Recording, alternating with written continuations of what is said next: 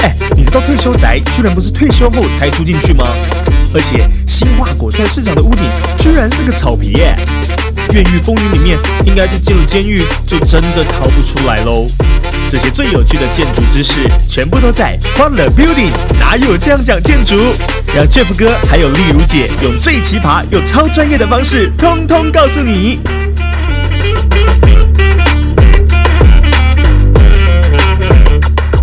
好的，各位听众朋友们，大家好，欢迎收听欢乐 Building，我是你的主持人 Boy，我是建筑师 Jeff，我是例如。好，今天要跟大家分享什么样的主题呢？我们之前我都讲了很多关于自己之间，关于这个大部分都是哎，我新盖了一些什么东西，我重新来啊盖了这个盖了那个，然后这个东西要怎么盖，它的设计概念是什么样子嘛？但是呢，我们今天要跟大家讲一个哎，终于算是我们唯一一集吧，不是新盖的东西了。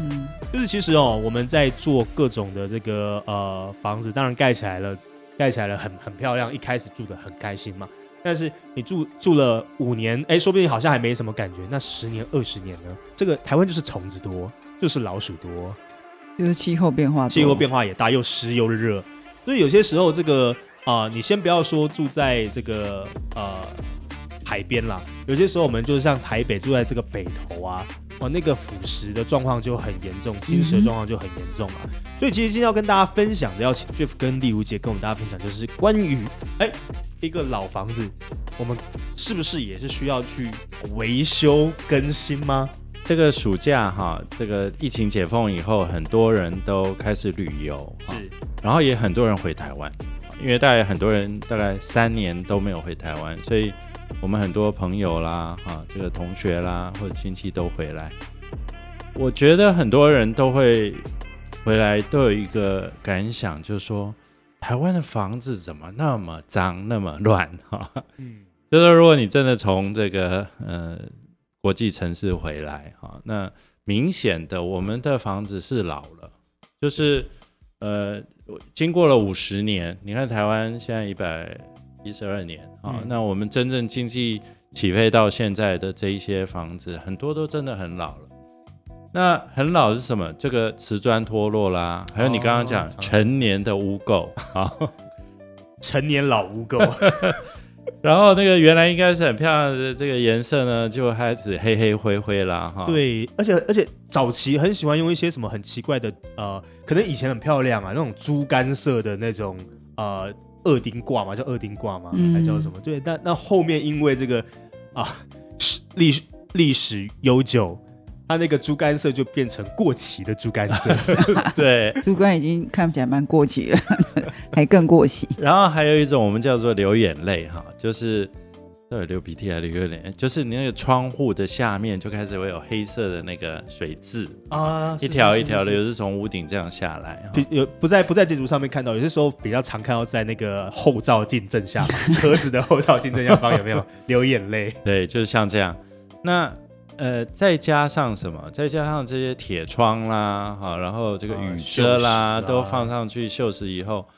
呃，造成的可能的危险危险哈。这这些铁窗哈，那加上这个没有去清洗啊，然后造成的这个屋面的啊这个脏乱哈，嗯，我想起来我要讲什么，就是这个电线啊。很多的这一些空调机放在各式各样的窗户之下，然后会拉一个冷气管很丑的线在外面。对，还有早期有第四台，哎，现在这个我们叫有线电视，嗯，天线。对我不要说是不是有人偷电了哈，现在台湾大概不太偷电，但是 就是我们的外墙上就有很多这一些各式各样的呃管线啦、电线啦、电话线什么嗯各式各样。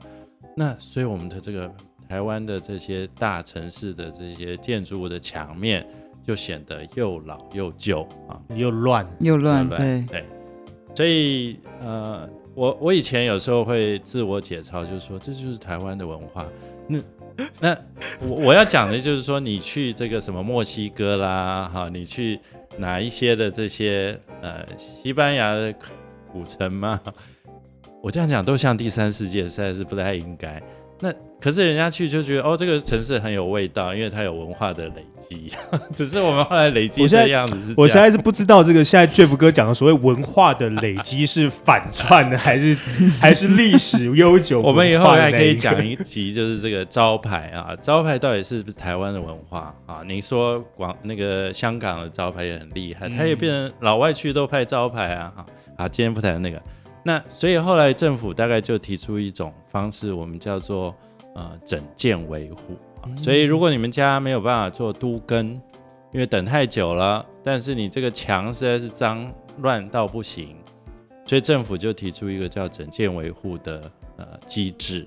你可以去申请。比如说你估出来，你这个墙面做一个全部拉皮啊，拉皮的意思就是我把这些。铁窗啊，拆掉啊，然后这些雨遮啊，不好看、不整齐的都啊把它拿掉，然后请建筑师再帮你把立面重新的呃这个设计啊，瓷砖可以换，窗户也可以做双排呃双层的，或者就是换窗户啊，大动作一点可以整个这个焕然一新。如果你过出来大概是什么呃八百万九百万啊。那政府可以给你四百五十万，你自己出四百万一半。对，最近好像有一些县市还给多一点，然后比例会高一点。这关键字是什么？关键字整整整件维护是对，整件维护，你可以 Google 一下哈。所以这个事情大概是呃，我们政府第一步就是说，你可以想办法啊，用这个方式。去把你的这个建筑的立面常年没有维护管理的这个状态做一个修整。简单的说啦，就是看到自己那个瓷砖掉下来了哈，就差不多可以考虑做一下这件事。其实有公共安全对瓷砖掉下来，现在是有公共安全的疑虑哦。嗯，就是如果不小心就是伤到行人或是什么哦，就是。呃，其实这是可以对管委会提告的，因为它造成了公共安全。嗯，它是掉在这个公共的人行道上，它不是掉在自己的这个，其实是都很危险了。对啊，这个现在已经是太可怕了，因为啊，大家现在都是走在人行道上面，可能有些时候看到很多的这个装在室外的室外机啊，或者是这些瓷砖，其实哦，虽然小它也脆，但是从这么高掉下来哦，真的是非常危险。所以这时候是不是就是哦？你就必须要真的认真考虑要去做这个整件维护了。嗯，所以嗯，这里面大概有一个你刚刚问的关键字哈，我的角度应该是呃，这个屋主还是要出钱。嗯，屋主出钱可以是管委会出钱，但是管委会应该也是从屋主那边来，或者要去贷款。嗯，贷款当然最后还的还是管委会或最后还是屋主啦啊，所以。这里面大概就是每一个人住在自己的房子里面的时候，必须要负责。那其他的管理维护，呃，还有一个部分是你可以加电梯啊，比如说上一集我们讲这个布登公寓，那四楼、五楼、六楼啊，这些这个长辈他的膝盖不好了，然后或者是提重物要爬那么高很累，所以为了因为我们台湾的这个老龄化的问题，啊，所以这些房子其实是需要加电梯。那政府也会有这样的补助啊，你们就是这个找电梯公司帮你估这个呃估算一下，然后就可以去申请。重点要所有的人都同意哦。哎，我以为电梯需要一个特特殊的预留好的空间，需要就是你这个房子要去检查一下有没有地方放。呃，那个电梯，那像如果你的这个公寓呢，之前就有退缩，嗯，就是从街道人行道侧已经有一点点退缩，你你现场看觉得好像可以放电梯，大概可以了，但你一看不行，就是没有啊。没有，这个当然是要经过专业的建筑设计师来帮你评估可不可以放，怎么放，然后放的位置也要经过这个所有的这个屋主的同意。其实很多是呃，这个一楼的屋主可能要同意。然后呃，在一楼，对，哦，就是这就是要大家同意，然后大家一起出钱。那当然政府有补助。那新增的电梯其实它也呃，像建筑新的建筑要考虑建比率，那这个新增电梯都可以不用考虑这件事情。所以如果有兴趣或是有这个需要的话，其实就还是要找专业的协助才可以这个加这个电梯。其实这个所有同意哈，如果这些这个屋主啊有一个协议，的一二楼他一楼他不想要，我好像也看过例子是，反正只要你协议能够大家都同意允许，比如说一楼不出钱，但是我同意你在一楼的这个位置放，所以其实我们事实上是可以从一些呃我们现在住的环境里面。那甚至到自己打开电箱的时候，发现是不是有些电线裸露啊，然后一堆奇怪的电线挂在外面，说是不是就要开始了，开始想这些事情？嗯，其实呃，就像我们人的身体需要保养一样，房子也是一样哈，而且是房子先是在呃我们住在房子里面，所以它其实在我们的外外面这一层，那所有的东西用久了都会需要维护，那其实定期维护还是比较重要，不要把。很多的这些设备啦，或是建筑物的一些嗯外墙啦、电梯等等，拖到坏掉了才维护哦，那那就不叫维护，那叫换新。那其实也是也是在这边，就是说想要让大家其实有更有一些呃基本维护的这个概念哦，像现在很多的管委会，其实呃。刚刚提到这些住宅大楼哦，集合住宅大楼有很多也都是已经渐渐迈入三四十年了，不是只有不是只有这些布灯公寓而已哦，很多都已经二三十年开始老化。那呃，大家可以想，如果说你刚搬进来这个社区已经很老了，然后突然间大家要呃出钱换呃，比如说四座电梯好了，那又是个很大的开销。所以像换电梯的这种呃换的这个费用。其实平常就是在管理费里面出现出现，那积少成多嘛。所以你如果是要换电梯，你可能从，比如说从十年前或者从十五年前就要开始存钱，一点一滴的存。那你到这个使用年限的时候，才有办法，就是比较没有这个压力这么大的的这个状况，去把这个电梯更换掉。那电梯其实是所有的人每天进出会使用的，所以它的安全性当然是相当的重要。所以这个不是只有说，呃，像现在是所有的社区大楼，大概应该是基本上每年，呃，电梯都会巡检啦，消防设备也会巡检啦。那但是这是基本的巡检跟维护。那当它到了一定年限要更换的时候，大家还要有一个足够的裁员来做这个更新的动作。其实外墙也是一样，如果外墙其实是有呃一到两年固定维护一次，它可能就不会老化的这么快。哦，那。那但是很可惜，就是台湾现在目前的这个呃，从以前延呃延续到现在，比较没有这个习惯去常识的呃维护这些呃外墙的这个的玻璃啦，或者是立面。其实啊，在台北市，我们还是有看过一些大楼，其实已经呃四五十年，但是外表看起来，不要说像新的，就是它其实没有老态，嗯。哦，这这跟我们女生擦一堆保养品看起来没有老态是一样的意思，就是你有固定的在维护保养的时候，它的老化的这个程度就不会这么高。那你定期在维护的时候，你也会比较可以发现这个房子是不是有潜在的危机。像刚刚说的这个瓷砖掉落，如果你是固定在维护的，你大概就会先知道说哪边的瓷砖出问题，而不是等到说这个。嗯，瓷砖真的掉下来了。大家现在可能在市区会看到很多这个房子在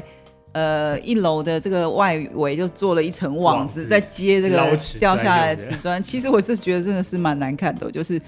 哎，不要说先说难看了，其实它是很危险的，因为变成说我们现在大家走在这个人行道上，都偶尔还要看一下天空上，看怕会什么东西掉下来，这样其实会对对对飞来横祸，然后造成这个公共的危险。我觉得这是。呃，大家需要真的很认真去面对的一件事情。我觉得在这个维护哈，刚刚其实我我们一直强调是这个墙壁要清清洁哈，这个是美观的问题啊。这个一个城市的这个外表基本上就是靠这些建筑物的立面组合起来的。但另外一个其实是我们大家都常常出国啊，然后大家都爱去这些大城市啊，都觉得巴黎好漂亮啊，伦敦好漂亮啊，哈。纽约好壮观呐，哈，然后，可是事实上它到底是哪里漂亮哈？其实是这些呃建筑物经过了一百年、两百年，它都还在，而且在那个一百两两百年的历史，在不同时期它衍生出来的这个建筑的都市的这个风貌，对不对？那问题是他怎么有办法在那里一两百年？好，其实就是因为他们有这样的习惯，就是一直的保养。你知道他们那种砖造的这个房子啊，它大概每隔十年或多少年，他要去检查那个砖头跟砖头之间的那个缝，它的填缝，他有的还要先刮掉一层，然后再重新再啊去这个填充。为什么？因为这些东西都会老化，比如说我们的这个窗户都有这个所谓的防渗哈这种填缝剂，填缝剂，这个会老化，那个久了它就会碎化或者是会呃收缩。对，那缝一大，这个。雨来就进来了，或就是进到这个原来不该有水的地方啊。所以为什么人家的房子，它真的就这样细细的一条缝一条缝？我就是看过这样，真的就是这样的呃职业跟工程啊，就是去补这些，然后窗户每几年要 seal 一次，就是再封一次。嗯，那所以这个房子才能够放那么久哈。呃，我们在学校学这个钢筋混凝土，它有一个五十年的这个年限啊。这件事情说实在的，也没有人真的可能有有有学术的研究哈。但是其实我们很多房子也超过五十年，对啊，啊也没有震倒。所以那个所谓的 RC 的这个这个叫什么衰弱，它的这强度的衰弱这件事情，当然学术要继续的研究验证。但是如果它可以透过某一种的持续的维护保养，让它里面的钢筋的不锈蚀，啊，或者是它的这些混凝土的这些强度，或是或者是它的状态可以被维持，搞不好这房子真的是可以站很久。是啊，因为毕竟台湾是一个潮湿，然后又位于地震带上面，所以其实你。房子这么久了，可能十年、二十年、三十年了，你经历了多少次的这个淹水啊？这个多少次这个酸雨的侵蚀啊？那啊，地震又这样震，虽然没有震倒，但是不是其实可能其实里面已经有某些的裂痕是我们所不知道的，或者是有一些潜在的危险因素。所以我就想起我以前住住在一个租屋处的时候，那个地板它是往内凹的，这是不是像这样子的？通常就是已经要意识到可能有点状况了，需要去做处理。没错啊，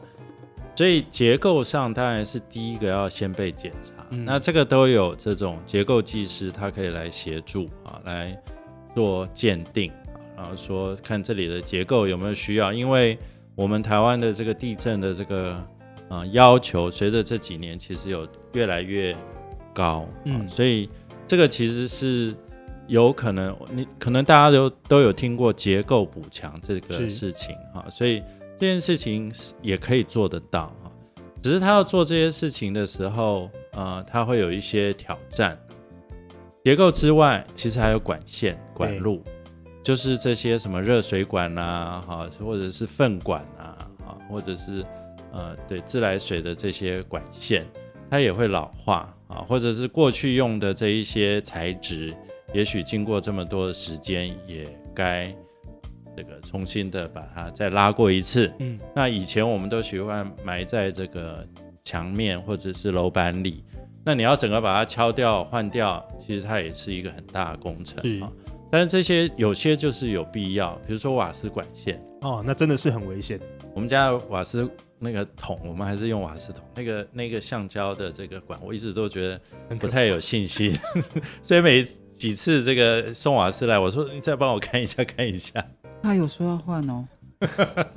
所以维护管理就是这样，每几年要换一次啊。但是如果这个房子已经有一些大项，你不会这么常换，嗯，对不对？所以呃，理想上，比如说二十年，其实这种大型的，也许都要做一次的检查。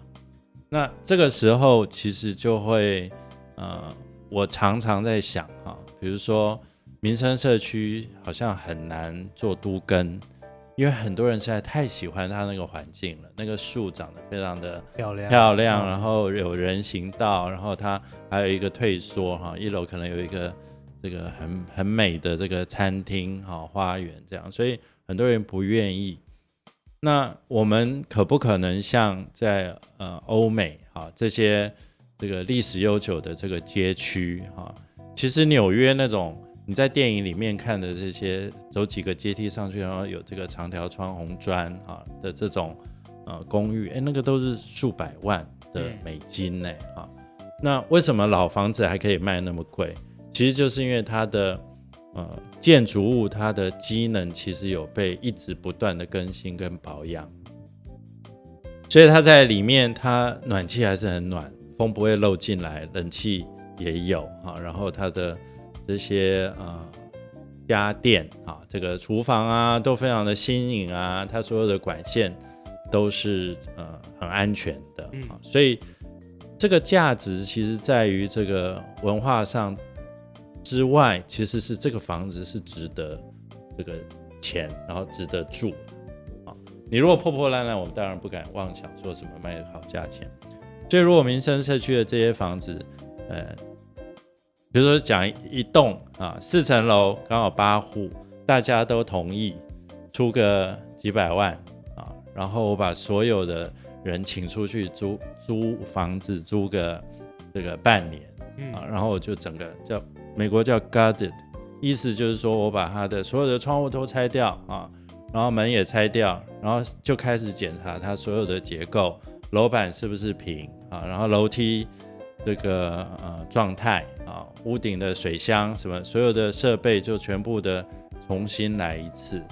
然后立面都重新整理啊，然后最后哦该加这个呃空调是不是像我们以前一个一个的这个空调机这样慢慢加，对不对？它就全部整体规划、整体设计，然后。整体的变成像一栋房子，然后再搬回来，也许他这样还可以再用个五十年。建议你哦，就为了你自己的安全着想，还是可以好好去更新一下。那我们先休息一下，听一段建筑冷知识，稍后再回来和大家继续聊聊如何整修自己的房子喽。哎，好了没？准备好？一二三，走你！建筑冷知识。嗯。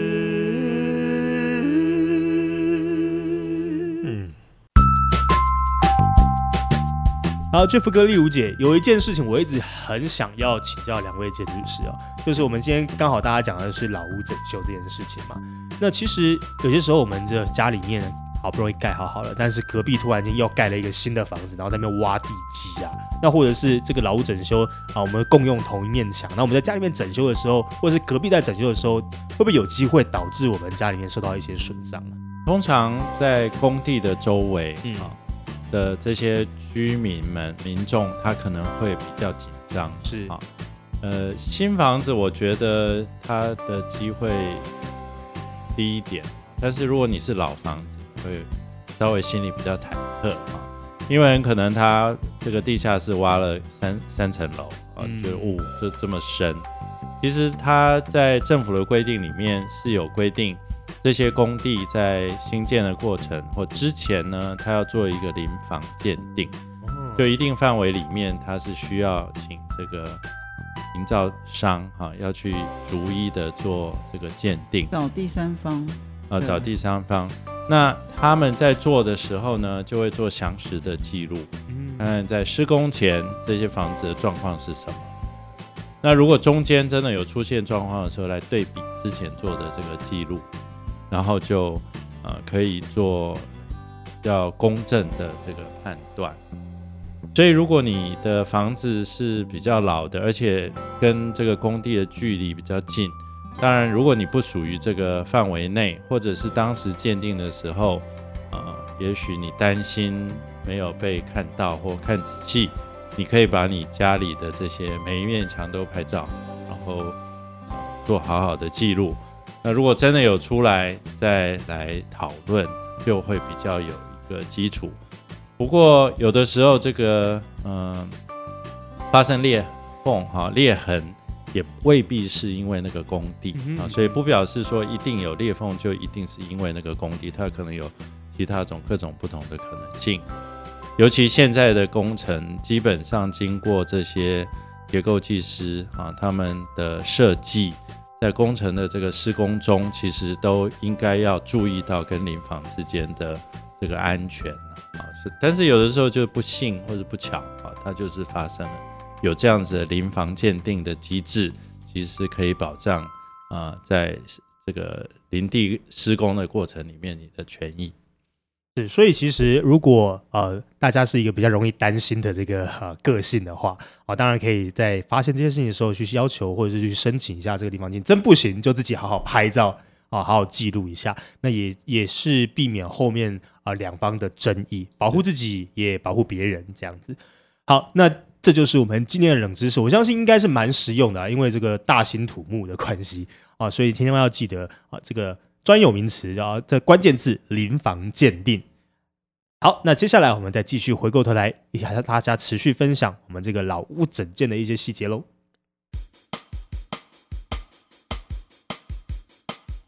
如果你很喜欢你现在自己这个家的话，那也不打算搬出去，但是毕竟这东西倒是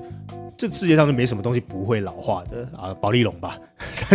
但但是这种东西就是你一定要持续持续的去维护、去整修它。那一来是。对，确实我们就住在台湾，台湾地震带就是多，那也就是真的是潮湿啊。不信的话，你又住在一些可能哦有一些特殊的外部环境，像北投啊，像海边啊这种这种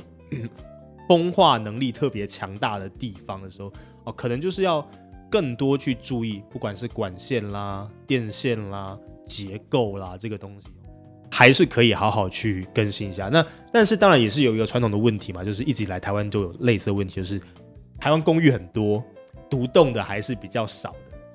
那像这种情况下，真的你要去维修整个房，如果今天自己家一个人，然后啊你自己自己搞定，产权很很单纯的话，倒还好。那如果产权不单纯的时候，就或者是呃不单纯，好像很糟糕。我是说，产权很多人都共同持有的时候，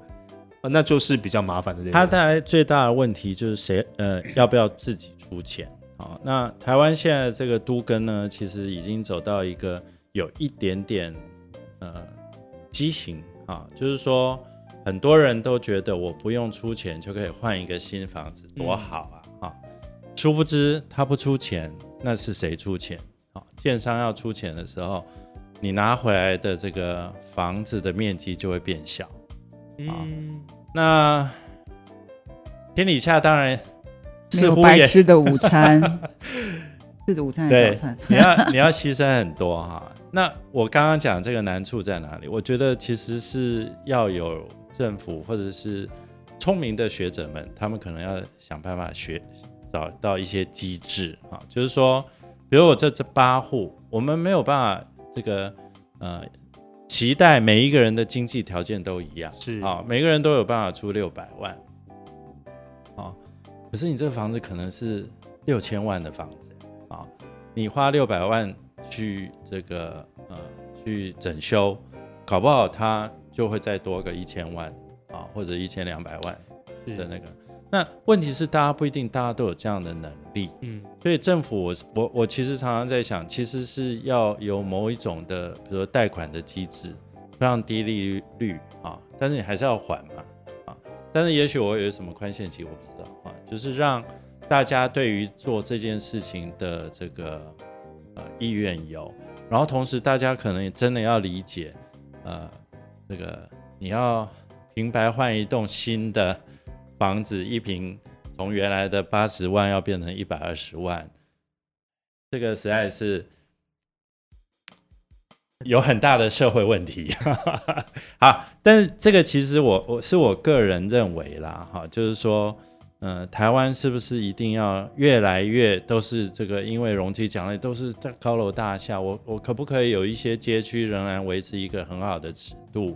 但是这些房子可以再继续的用五十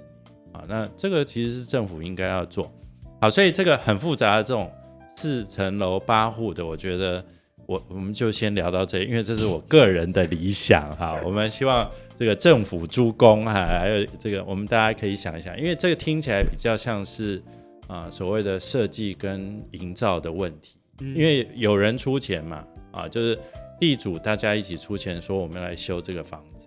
然后就是交由这个设计跟营造来做，那这中间可能有一些建筑管理的经营管理的这个。管理费哈，我大概就这样。但是，所以，但是我，所以我接下来要讲的是比较可能做的哦，真的吗？太好了，我们现在有一个比较一般人的，我们回归一般人了。但是还是要自己出钱哦。我真的是从头到尾都在讲这个钱的问题，所以我也不觉得这件事情啊牵涉到钱就比较辛苦。是，那那我们来讲这个好了。这个比如说台北是有很多的街道。什么长春路啦，啊，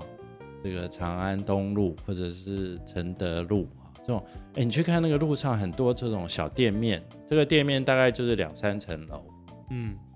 其实台北是有非常多这种店面，然后它的一楼出租以后，二三楼就空在那里，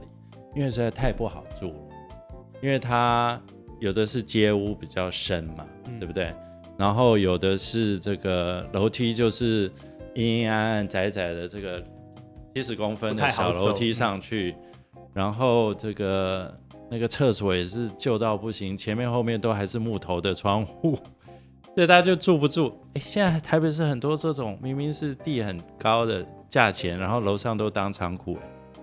天哪，就是其实它还是可以，对，嗯，所以通常这种产权应该都是一户了。是因为这种就叫透天嘛，啊，那这种我倒是觉得，如果这个这个老板哈，这个地主呢，他觉得我把它修一修，因为修一修，也许就可以变成另外一种形态的居住啊，我们也许叫做整建啊。台北其实有一些老屋整间还蛮多，但是很多是把它整件来当这个餐厅啦，啊，当这个呃文青的书店呐，啊，这种是很多。但是像刚刚那个，其实只要产权容易清楚，然后愿意自己出资，然后把它再重新的装修成一个符合现代的什么客厅啊、餐厅啊、厨房啊、浴室啊，好，然后睡觉的地方可以很安静，因为有气密啦，好，然后屋顶还有一个很漂亮的屋顶花园啊，也许这也是另外一种我觉得可以走的的路线。是了，毕竟这个。呃，整件的费用比起来，总比你买一栋全新的在台北市还要便宜的许多了吧？嗯，我觉得这其实是一个你不想要搬离原来这个 neighborhood，就是这个社区一个其中的一个好的方式哦。就是呃，因为呃，其实现在很多都跟大或者围绕了，大概大家遇到很多问题是，很多长辈是不想要搬离这个环境，因为他已经住了，还有记忆啊，对，住了六七十年了，你现在要把他赶走。然后，或者是说，呃，可能是他把这个，嗯，原来房子卖给建商，或是卖给这个实施者之后呢，他其实也买不回来这周围的环境。那，嗯，所以在这个这个状况之下，整件可能也是一个可以的选项哦。就是说，这个房子还是在原来的地方，那房子不堪使用，你是可以可以用整件的方式把它更新，但是你不需要搬走。哦，其实这个我觉得会是一个也不错的选项，因为呃，毕竟整个呃城市在老化哦，对于整个城市的景观其实不是不是很好。那我也不觉得说所有的旧房子全部都变成这个，好像这一根一根的这个高楼哦，就是这个大家住宅，我也没有觉得那样很好看哦。那当然，其实呃原来的这个政策里头，这个都根都是鼓励是大街阔。哦，就是它是一个一大片的这个土地，大家一起做设计，让这整个环境是漂亮的。嗯，可是因为这推动的速度实在太慢了哦，这个经过十几二十年，所以后来才出现了这个围绕的这个政策。那围绕政策其实就是开放成面积变小，哦，也就是所有权人变小，那变少，那它就可以比较快的更新。但是我觉得这呃，其实相反也会有一点都市上的问题，因为变成以后的房子就是这样，瘦瘦一根一根一栋一栋一栋的。那可能，诶，整个街景的这个效果不会像现在这么好看哦。虽然现在现在的街景其实是，呃，应该说我们不管这些违章啦或招牌什么之类，它是老旧，但是当新的法规在执行的时候，呃，我我觉得它也不是一定会变成一个很好看的这个都市景观。所以我觉得维持原来这个都市的纹理，其实在某个程度上来讲，也是一个很好的选项哦。毕竟这些。这些其实就是原来的都市的记忆，哈，都市的这个设计的感觉。那这些曾经生活在这里面的人呢，呃，也是对这个这样的尺度有这个记忆感。那我也不觉得说，呃，都市里头的这个更新一定要全部都变成这种很现代啦，然后道路都变很大。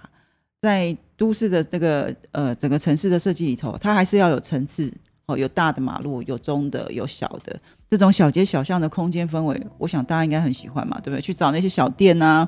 然后找一些小的公园呐，这些小的尺度其实可以让这个都市有更多的面向。所以我觉得，呃，整件在这个地方其实也是一个选项。某些时候，你把这样子全部去重新 renew 完了之后，它事实上是不输一栋新房子的，不输你这个自地之间的这个做法，搞不好它是一个哎保有旧有的这文化的内涵。那但是你里面是全新的，你搞不好哎不自己住，你也可以当做 Airbnb，你也可以 租给别人，甚至也可以有一些独特的使用的方向。所以其实说实话，整件这件事情哦，相较于呃自自建还有购买新房子、新城屋。它是可能就是现在还有的一种叫第三种的选择，应该是主要在都市集中的区域，尤其是房价高了。对，比如说现在如果台北是一平一百二十万，你是不需要花一平一百二十万去整建嘛？啊，所以这一块就会高。但是如果我有些地方它的价钱没那么高的时候，那是另外一个状况。不过我们的听众朋友可能也常常看这种日本的这个。呃，什么改造网？全能改造网。嗯，那其实日本很特别哈，这个其实是例如告诉我，我日本没有那么熟哈。但是你在那个全能改造网，你会看它那个房子都小小的，面宽小小的，然后深度大概也是两三楼。所以你你你如果看它可以做出这样的住宅，事实上我们刚刚讲那种小透天，其实是有可能改的哈。你如果对于居住的想象。呃，比较多哈，比如说你觉得我家也可以有个挑空啊，好，那客厅不一定三层都一样高，也许里面有一只小楼梯，然后可以贯穿一些挑空。其实这种东西在里面都可以做啊，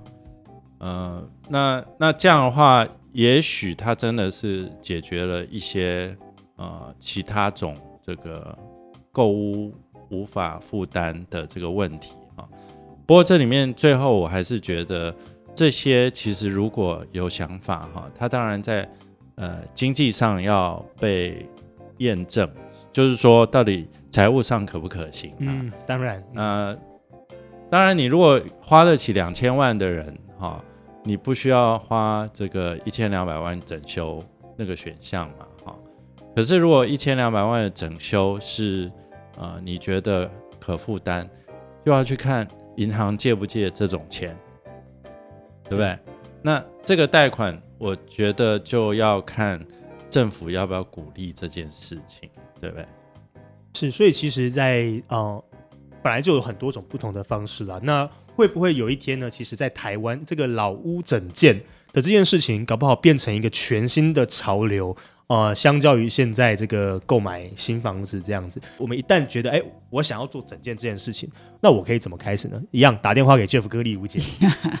就会就会帮你开始进去家里面去做规划、去调整，跟 Jeff 跟利物姐还会带一些工作的伙伴去帮你去测量你的结构啊，然后拿一些独特仪器去看看你的这个线要不要重拉，有没有破掉之类的。我们买了房子当然很不容易，但是它确实还是有很多的保养需要去注意，就像我们开车需要去保养，一万公里、五千公里就要去保养一次，房子其实也都是的。但凡所有的事情都是需要有这样子去照顾、take care 的一个过程的。好，那。希望今天的节目真的是对大家有所帮助，或者也可以真的是啊，在未来可能你真的做这件事情，可能真的是挽救了你们 一些很重要的一时刻，有没有？就是再来一场地震的时候，你因为做这件事情之后，哎，完全没有事情，你的房子就撑了下来，这样子。好，那我是你的主持人 Boas，我是建筑师 Jeff，我是例如，那我们下周再见，拜拜拜拜。